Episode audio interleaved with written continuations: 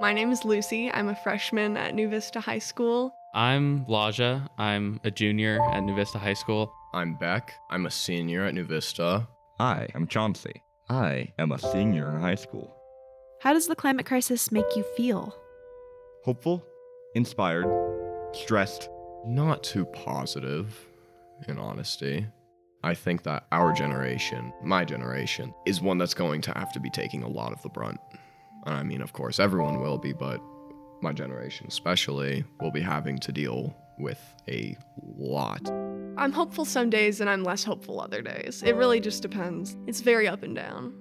I, I do have hope. I think that one day maybe things might turn out for the better, even if it all goes really south. It will one day get better. I wish I had more hope. I'm going to say it. I it feels pretty dreadful at the moment. It just keeps getting worse. It's like a snowball, and if nobody stops, it'll just keep piling up. And so that gets to be really scary.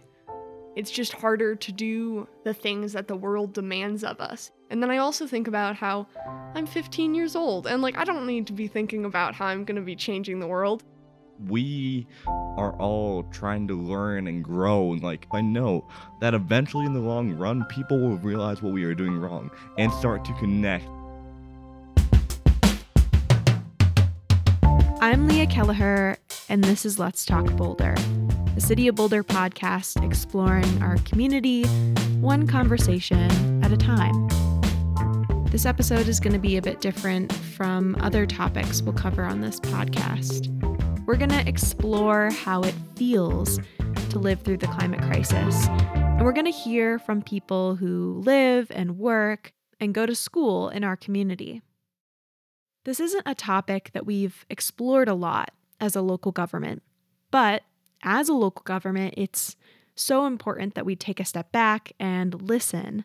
So, we wanted to use this episode to hold a mirror up to our individual and really collective fears, hopes, feelings, and resolve.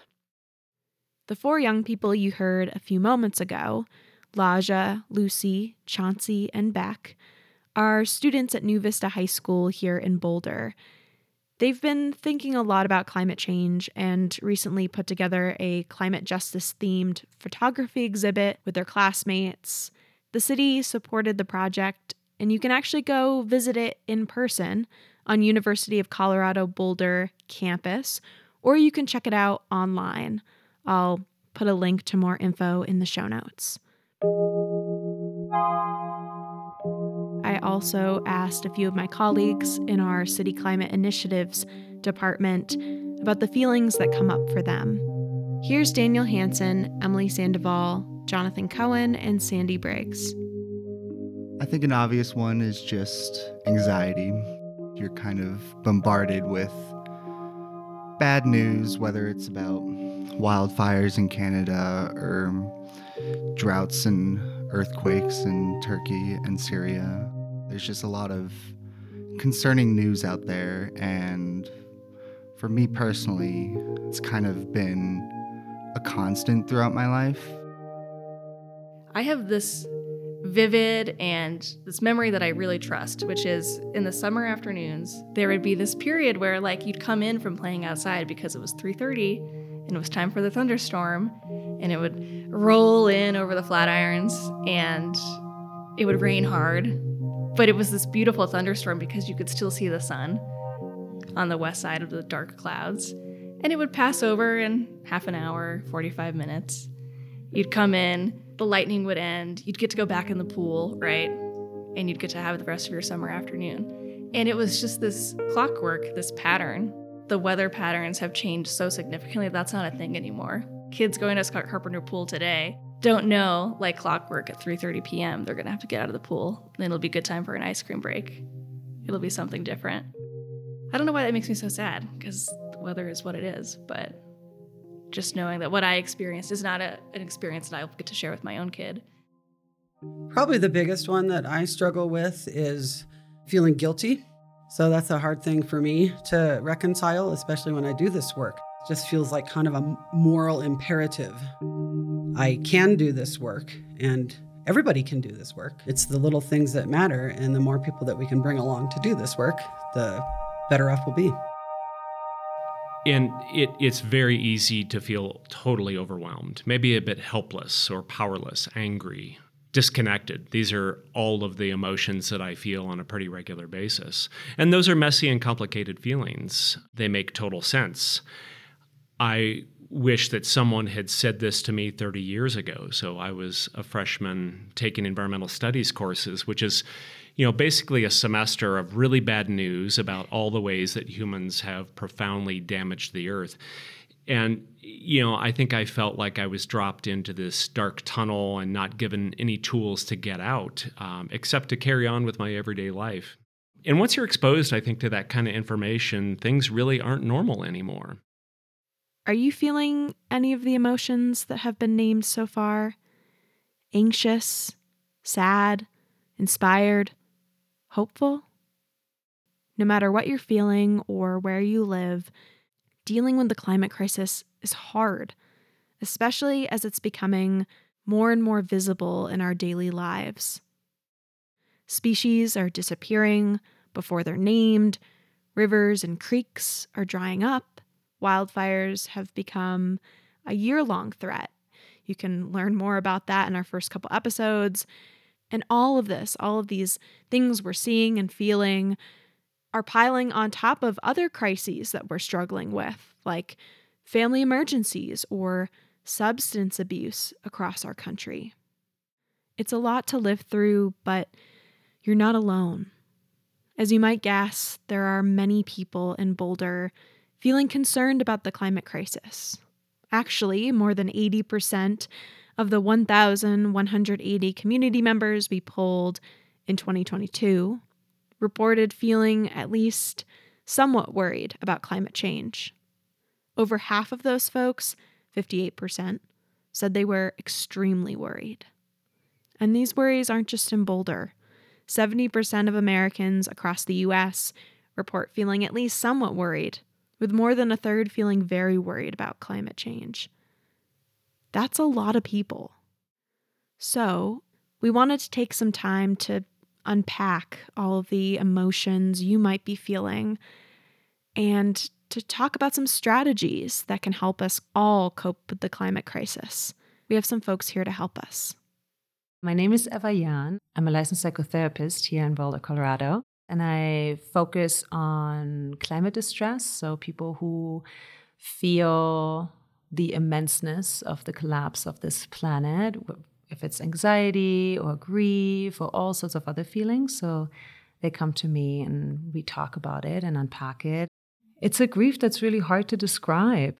So many people feel it, but they don't really know how to talk about it. I think it's really important to name that climate distress is very normal and it's a very rational response to an actual threat. Absolutely. So many of us are feeling it in some shape or form, and it might look or feel different for different people, right? It could feel like frustration or fear and anger or numbness or or we might feel all of these emotions and more all at once. All of these feelings are reminding me of a phrase I've heard you say before name it to tame it. What does that mean for folks who aren't familiar with that saying? Yeah, name it to tame it is a term that comes from Daniel Siegel, describing the importance of acknowledging our feelings and saying them out loud as one way to yeah, to tame them a little bit. Because if we feel alone with them and if we feel like there's no space for us to share what's happening for us internally, it can get really scary to sit with all these big feelings. And as you're describing, right, and it's not just one, we can have hope and despair at the same time. We can feel sad and rageful at the same time, right? We can experience some sort of optimism, but at the same time, we may the next day cry the whole day about the crisis and then we feel motivated to to walk out and do something about it and oftentimes when we experience one sort of loss it just activates our legacy of grief and it reminds us of all all the other losses that we have experienced. And I think there's this cultural myth that in order to survive or in order to deal with these crises, we have to be in a state of grounded calmness and just needing to like deal with our feelings and put them aside. But I think the healthy feelings are the ones that flow. We actually need to move in and out of these different states and these different feelings in order to grow our capacity to be with more. Like if we are practicing to go into the woods and to let ourselves fall apart there and to feel it all, and then we put ourselves back together and we come back out of the woods and we're going to do what needs to be done in the world. And then we go back into the woods and we let ourselves fall apart, put ourselves back together, and we come back out. It's the in and out and going back and forth in these states and allowing all of them to be there, really, rather than trying to be grounded and calm all the time because the reality is none of us is. And this ability to name what we're feeling and to move through it feels incredibly important as climate disasters like wildfires and floods become more frequent. I'm thinking back to some conversations I had with our local wildland firefighters who face hotter, more devastating fires as the climate changes. They described what they're experiencing as beyond burnout. Here's Marya Washburn and Kerry Webster. Marya leads communications for the fire department, and Kerry is the new wildfire program manager for open space and mountain parks. So she works to coordinate wildfire projects across our open spaces and mountain parks Marya and Kerry have also served as local wildland firefighters.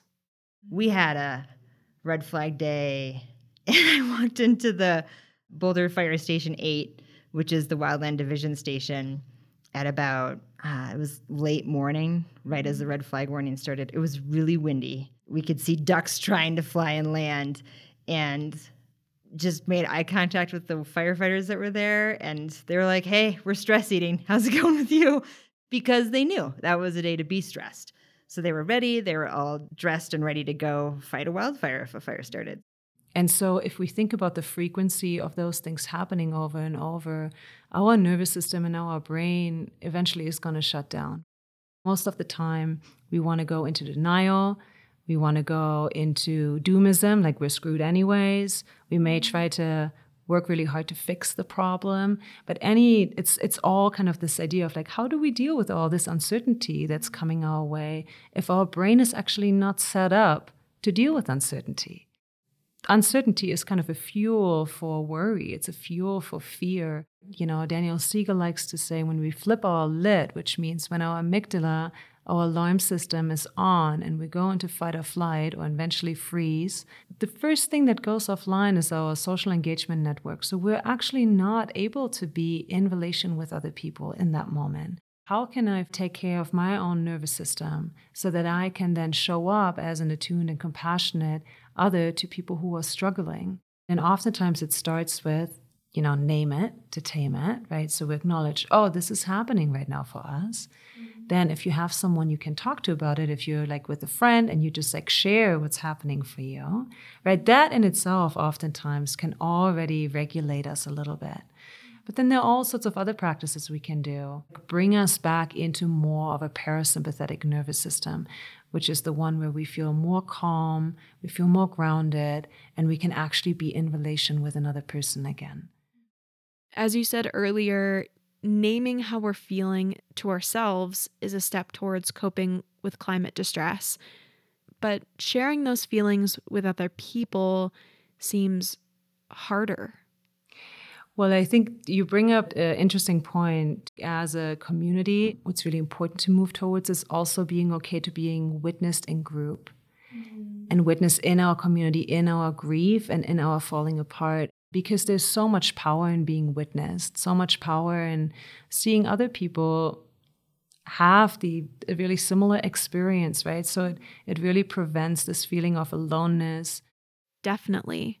And maybe it would help prevent feeling numb too. Instead of shutting down and avoiding how climate change makes us feel, we'd lean on each other and we'd have the strength to face our feelings and work through them because we'd have other people going through the same thing by our side. Yeah. I think numbness can be all sorts of things. We go into space of numbness and dissociation when we feel like we can't tolerate whatever is happening in the moment. Yeah, everything feels too hard, powerless, yes. And in order to move out of that, we kind of need to activate our system again. Dissociation, disavowal is one way for us to cope with the immenseness of it. I see this with people who already experience a lot of anxiety in their lives. And they would say to me, I cannot even let myself lean into being afraid of that because then I'm going to fall apart and I'm not, never going to get out of my hole. That it feels so scary to even just think about what it may feel like to not know what the planet is going to look like in 10 years. That no like our we just shut down right away right? So if i say like some people maybe sit in this fear for longer but other people it's just fear feel the fear come up and the first thing their nervous system does is like no way i'm out Yeah, it's it's too much sometimes. Or maybe all the time when we're dealing with everything else going on in our lives. You're right. Like, if you already have a lot of other pieces that feel more related to the here and now and to the present moment of like, how am I going to get food on the table? And I'm working 12 hours a day and I have young children at home and I'm also part of the BIPOC community and I'm living in a pretty white town and I'm experiencing racist comments every day. Like those are all things that are very tacking on our nervous system and activate our survival response over and over and over right? And if that gets activated over and over we're to get tired.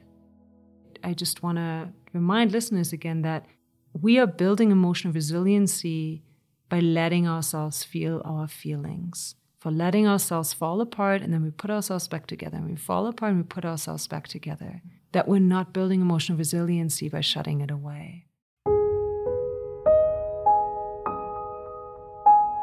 Okay. Now I want to come back to some of the practices we can use to help calm ourselves when the wind starts to pick up or the latest climate report comes out and we're completely overwhelmed by what it says. What can we do to calm our, our minds and our bodies in those moments of stress? Sometimes when we feel really anxious, it's really hard for us to start with breathing. So maybe what we need to do first is coming back into our body. Anxiety is kind of we're like a little floaty and we're not really on the ground. So like what are ways that we can actually find ourselves on the ground again? And maybe just laying on the ground and noticing all the contact points of our body with the earth, right? Or actually laying on the earth, or dancing, or stretching. Yeah. I really loved that vagal nurturing exercise that you showed me. Could we do it together with listeners? Yeah, let's do it. Let's do it. Are you ready? Yeah. Yes. Okay. This script is from the Riseo Institute. Okay, so everyone and listeners too, if you want to, you can try it with me. Just find yourself somewhere on a seat with your feet on the ground, or you can sit on the ground cross legged if that feels good to you. And we're going to start by pulling our ears. So bring your hands to your ears and just pull them down, earlobes. And take a breath and release. Mm, that is step one. And step two is that you're going to put your hands around your eyes. You're going to feel how cool they are. And take a nice deep breath in, all the way down into your belly. And then relax and release on your exhale. making your exhale slightly longer than your inhale. And then on your next in breath, you're going to slide your hands down on your chin. You might even want to imagine someone who cares about you holding your face in their hands. And breathing in and breathing out that long exhale. And then on your next inhale, slide those hands down to the heart. And feel what happens with that gentle pressure on your heart. And again, breathe.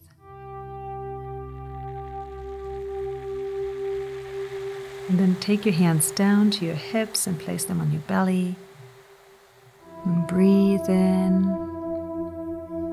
Longer breath out.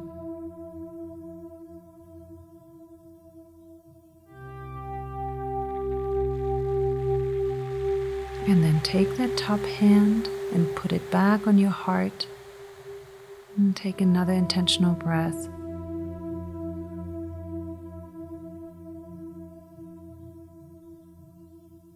And then the last part is opening to receive.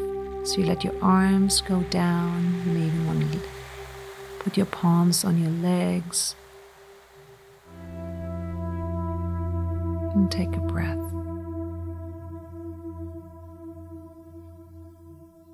You may even notice if there's a phrase that comes, like, I'm okay, or I can do this.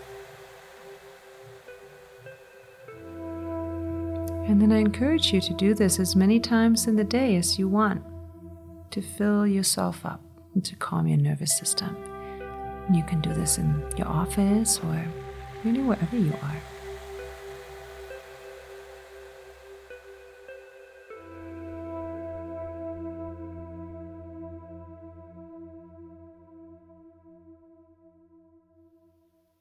The word hope comes up a lot when we talk about the climate crisis. I think we've actually used it a couple times already in this episode. But the definition of hope can vary from person to person. What does hope look like to you? Having hope means you're looking at your situation and being hopeful that within the context of that reality, you can make the best of it. Trusting that you can get up every morning to do the work and to do what needs to be done.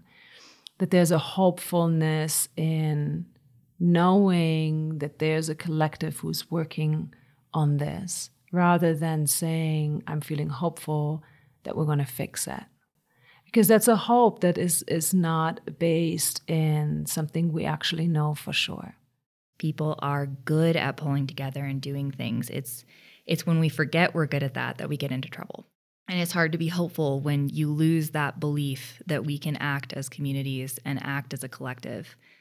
And the basis of that is is starting with you taking care of yourself and moving outward to small actions that lead into taking care of your community and you know include the natural world in your community. Hope is doing. Hope is a verb. For me, I have to do to feel hopeful. I wouldn't say hope is a word that I use to describe how I feel about the future because I'm almost too busy to think about it.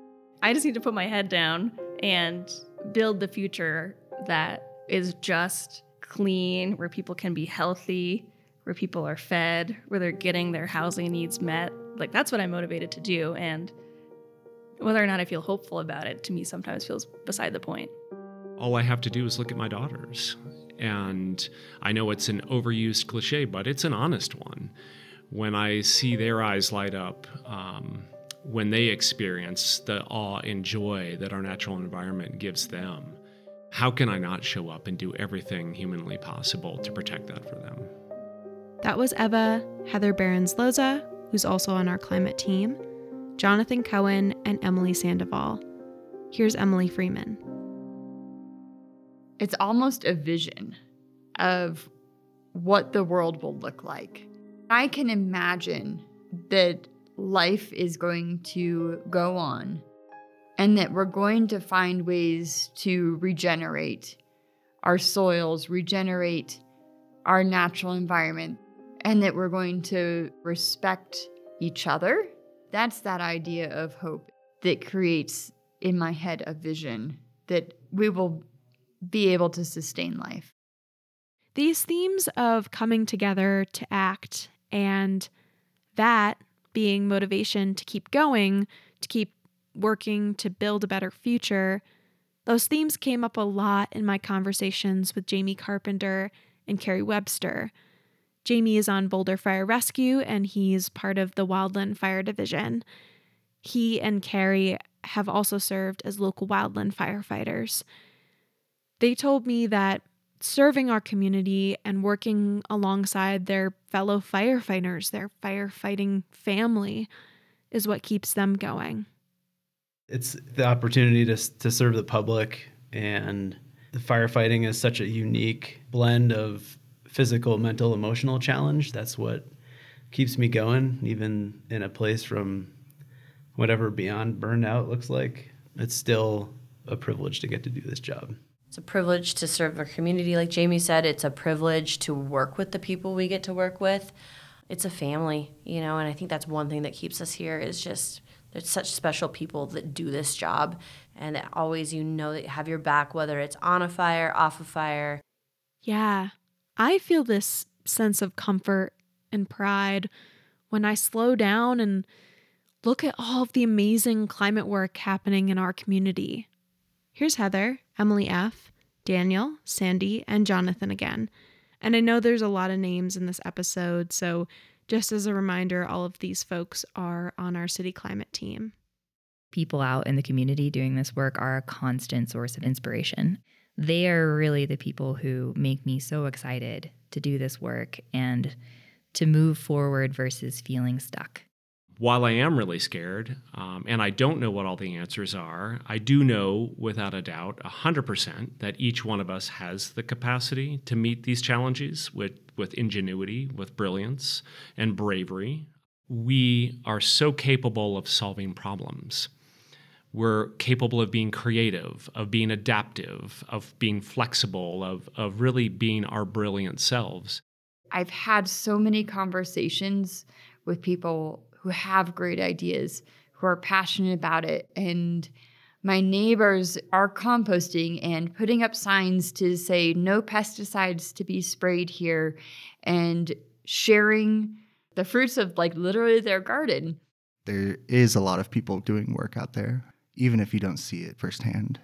Everybody can be part of this work in some small way. It doesn't matter what you do little things matter and little things add up. I, I, see it kind of like a network where all these little points of action are happening, where everybody's trying to do things, and they're only going to spread. Small actions do roll up into collective action. Collective action rolls up into systems level change. We see that time and time again. And it, it is that algorithm, that equation really is pretty beautiful when you look at how small changes really do inspire action. And you see someone taking an action and you say, I can do that. I can do that as well. And my gosh, their life is better for it. So it isn't about suffering, it's about finding joy, it's about finding the beauty in the small things that we can do as individuals.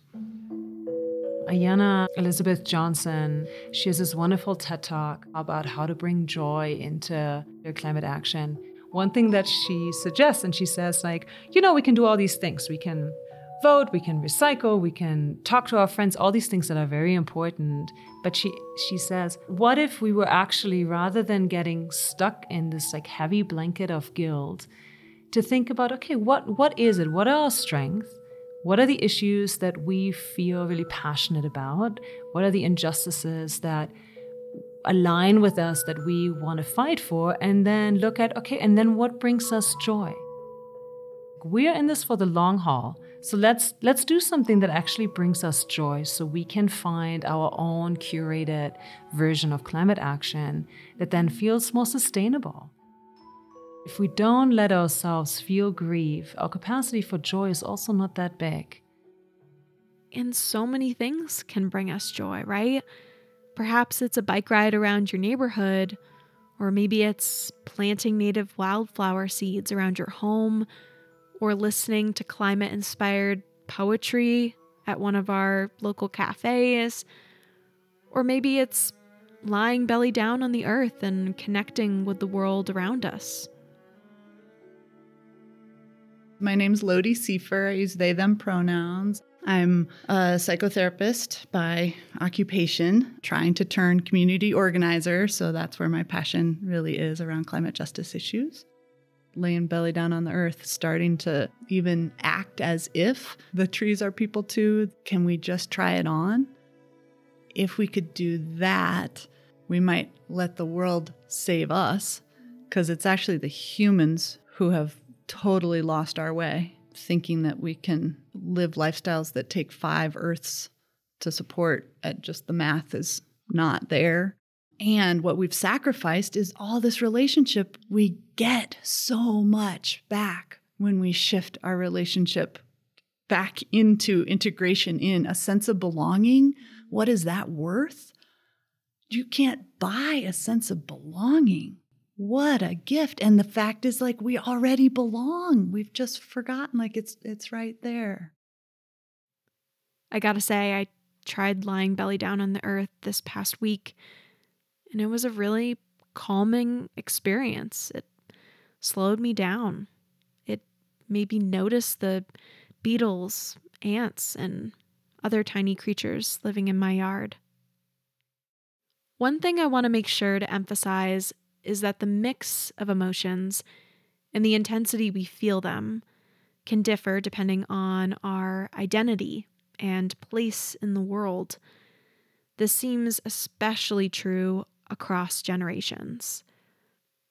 When scientists talk about climate change, they often throw around dates like 2050 and 2070 as points of no return, as times of climate catastrophe.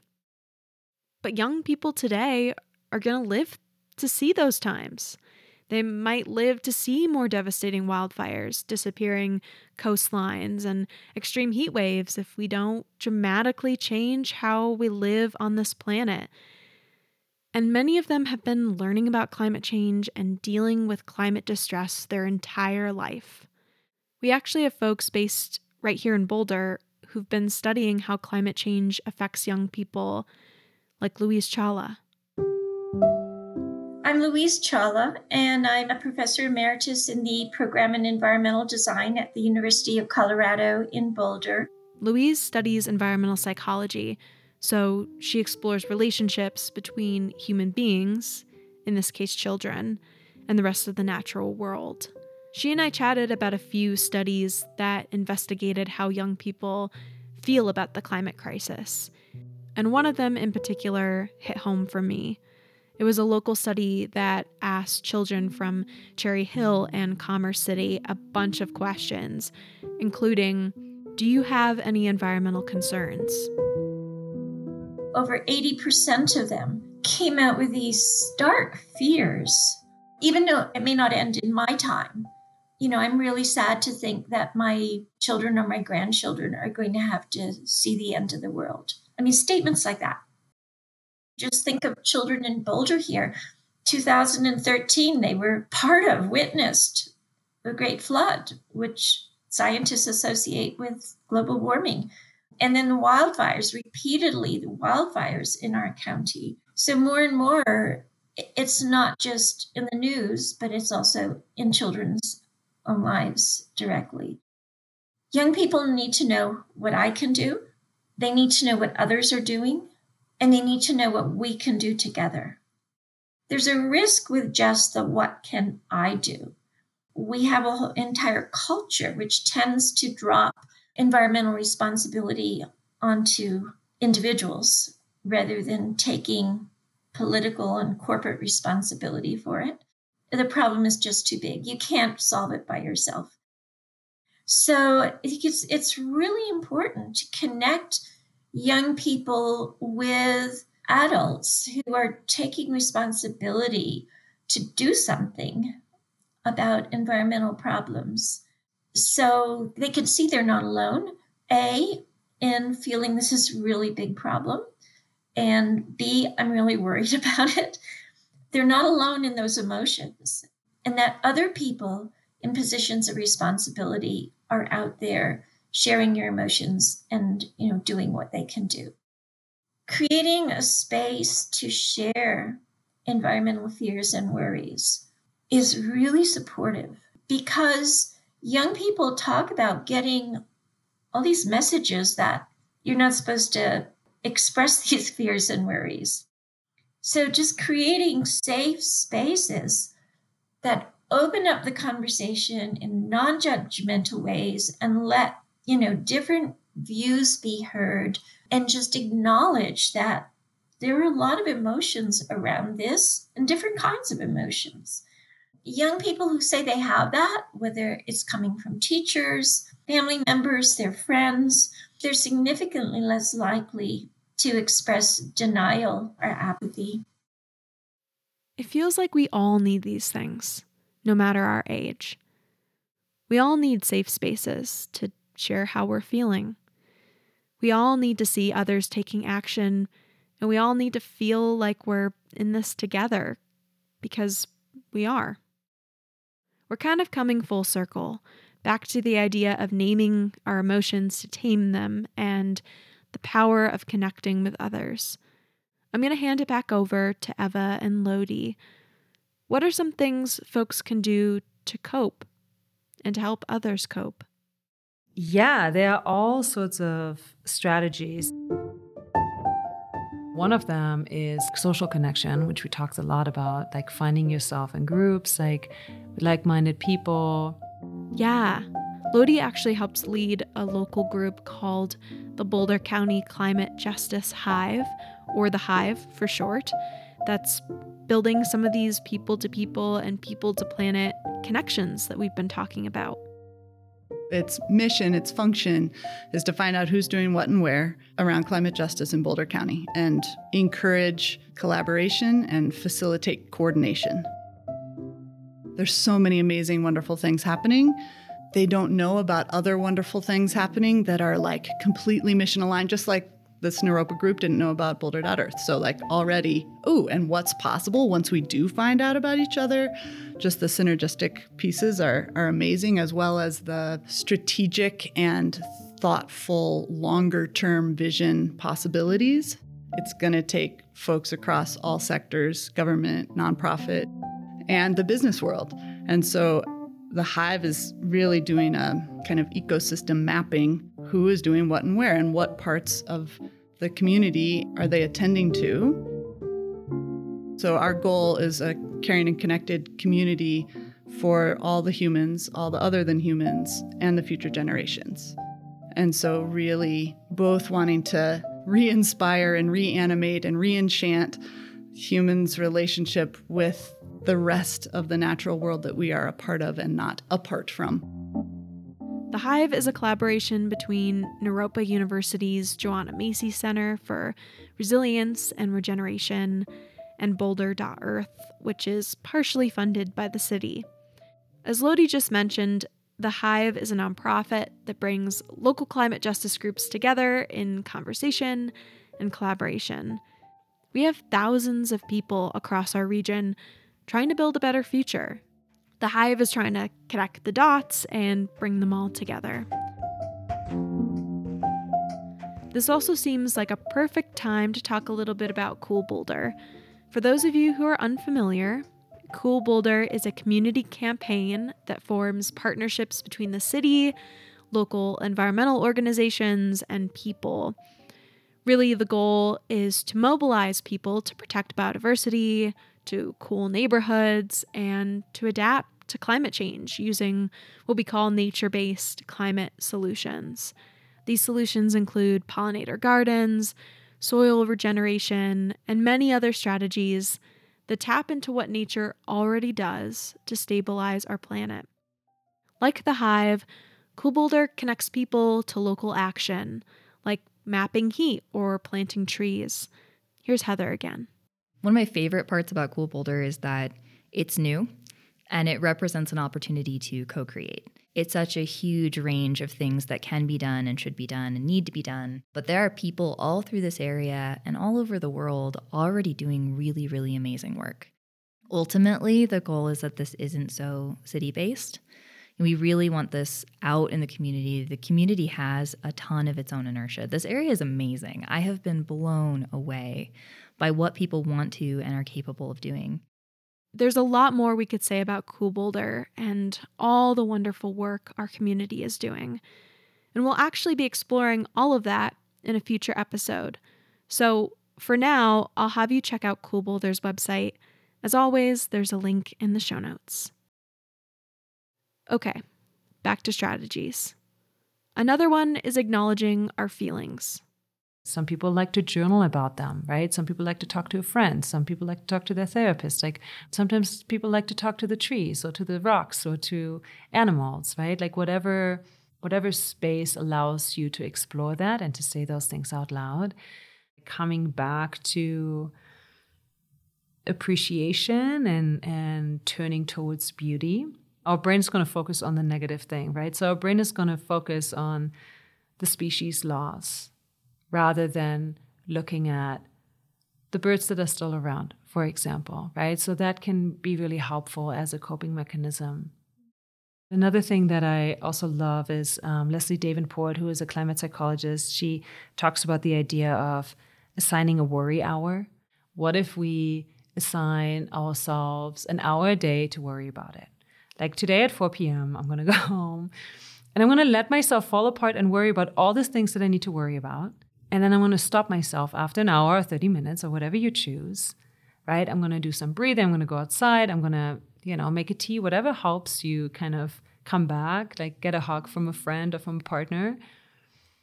And then you can do that every day. So you acknowledge those feelings, but they may not be just accompanying you 24 7. If you feel climate distress, mm. there are more and more people in this community now who are doing work and mm-hmm. support folks who have these type of feelings whether it's in a group whether it's like individual work whether it's online trainings. And i find that we need to give ourselves permission to take breaks to take care of ourselves. So i invite you listener to try one of these strategies. Take one of cool boulder's tree tender trainings Again, link in the description, or assign a worry hour, or talk to someone, find community. And of course, there's so many other strategies that we didn't name in this episode. Really, it's all about finding what works for you, finding what helps, and exploring strategies to see what makes a difference. I know I'll be writing poetry and laying on the earth this summer.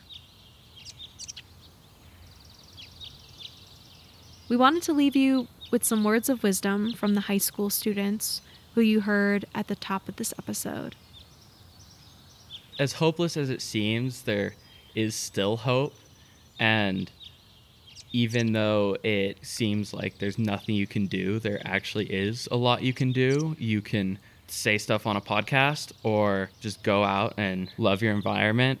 Experience nature so you can fight for it you think about climate change as this huge thing that's stretching on forever and it's all these different aspects, it's very overwhelming. But if you think of it more as just like an aspect of time, like if you think about geological time, it's just this tiny little blip. Nothing's going to last forever. No trial that you're going through is going to define your entire life. We just need to learn how to reconnect with nature and ourselves and then, of course, after that, we can start reconnecting to the world, which will then, of course, lead to better, happier place, which I can see coming. It's coming.